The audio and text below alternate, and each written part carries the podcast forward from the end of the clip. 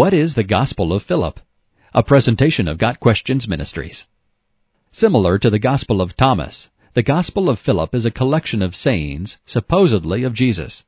The Gospel of Philip focuses a great deal on the sacrament of marriage as a sacred mystery. The Gospel of Philip does not claim to have been written by Jesus' disciple Philip. It is titled, The Gospel According to Philip, due to Philip being the only disciple of Jesus who is named in the Gospel. In chapter seventy-three, verse eight. The most complete manuscript of the Gospel of Philip was discovered in the Nag Hammadi Library in Egypt in nineteen forty-five. It is written in the Coptic language and is dated to approximately the fourth century A D. The Gospel of Philip is a Gnostic gospel, presenting a Gnostic viewpoint of Jesus and his teachings.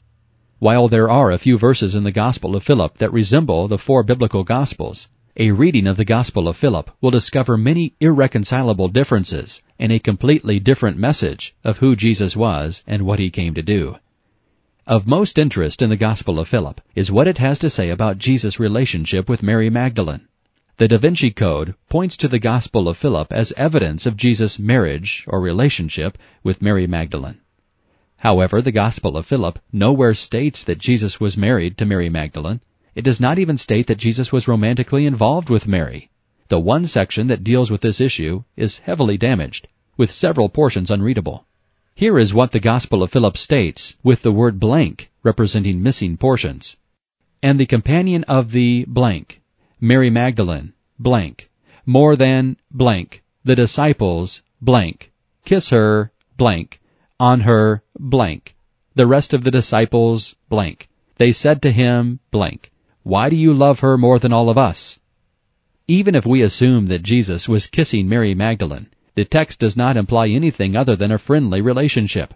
A single man kissing a single woman on the cheek, while rare in that culture, is by no means indicative of a romantic relationship.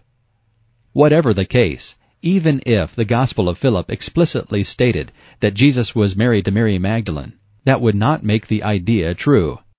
The Gospel of Philip was not written by the Apostle Philip or anyone who had ever met Jesus.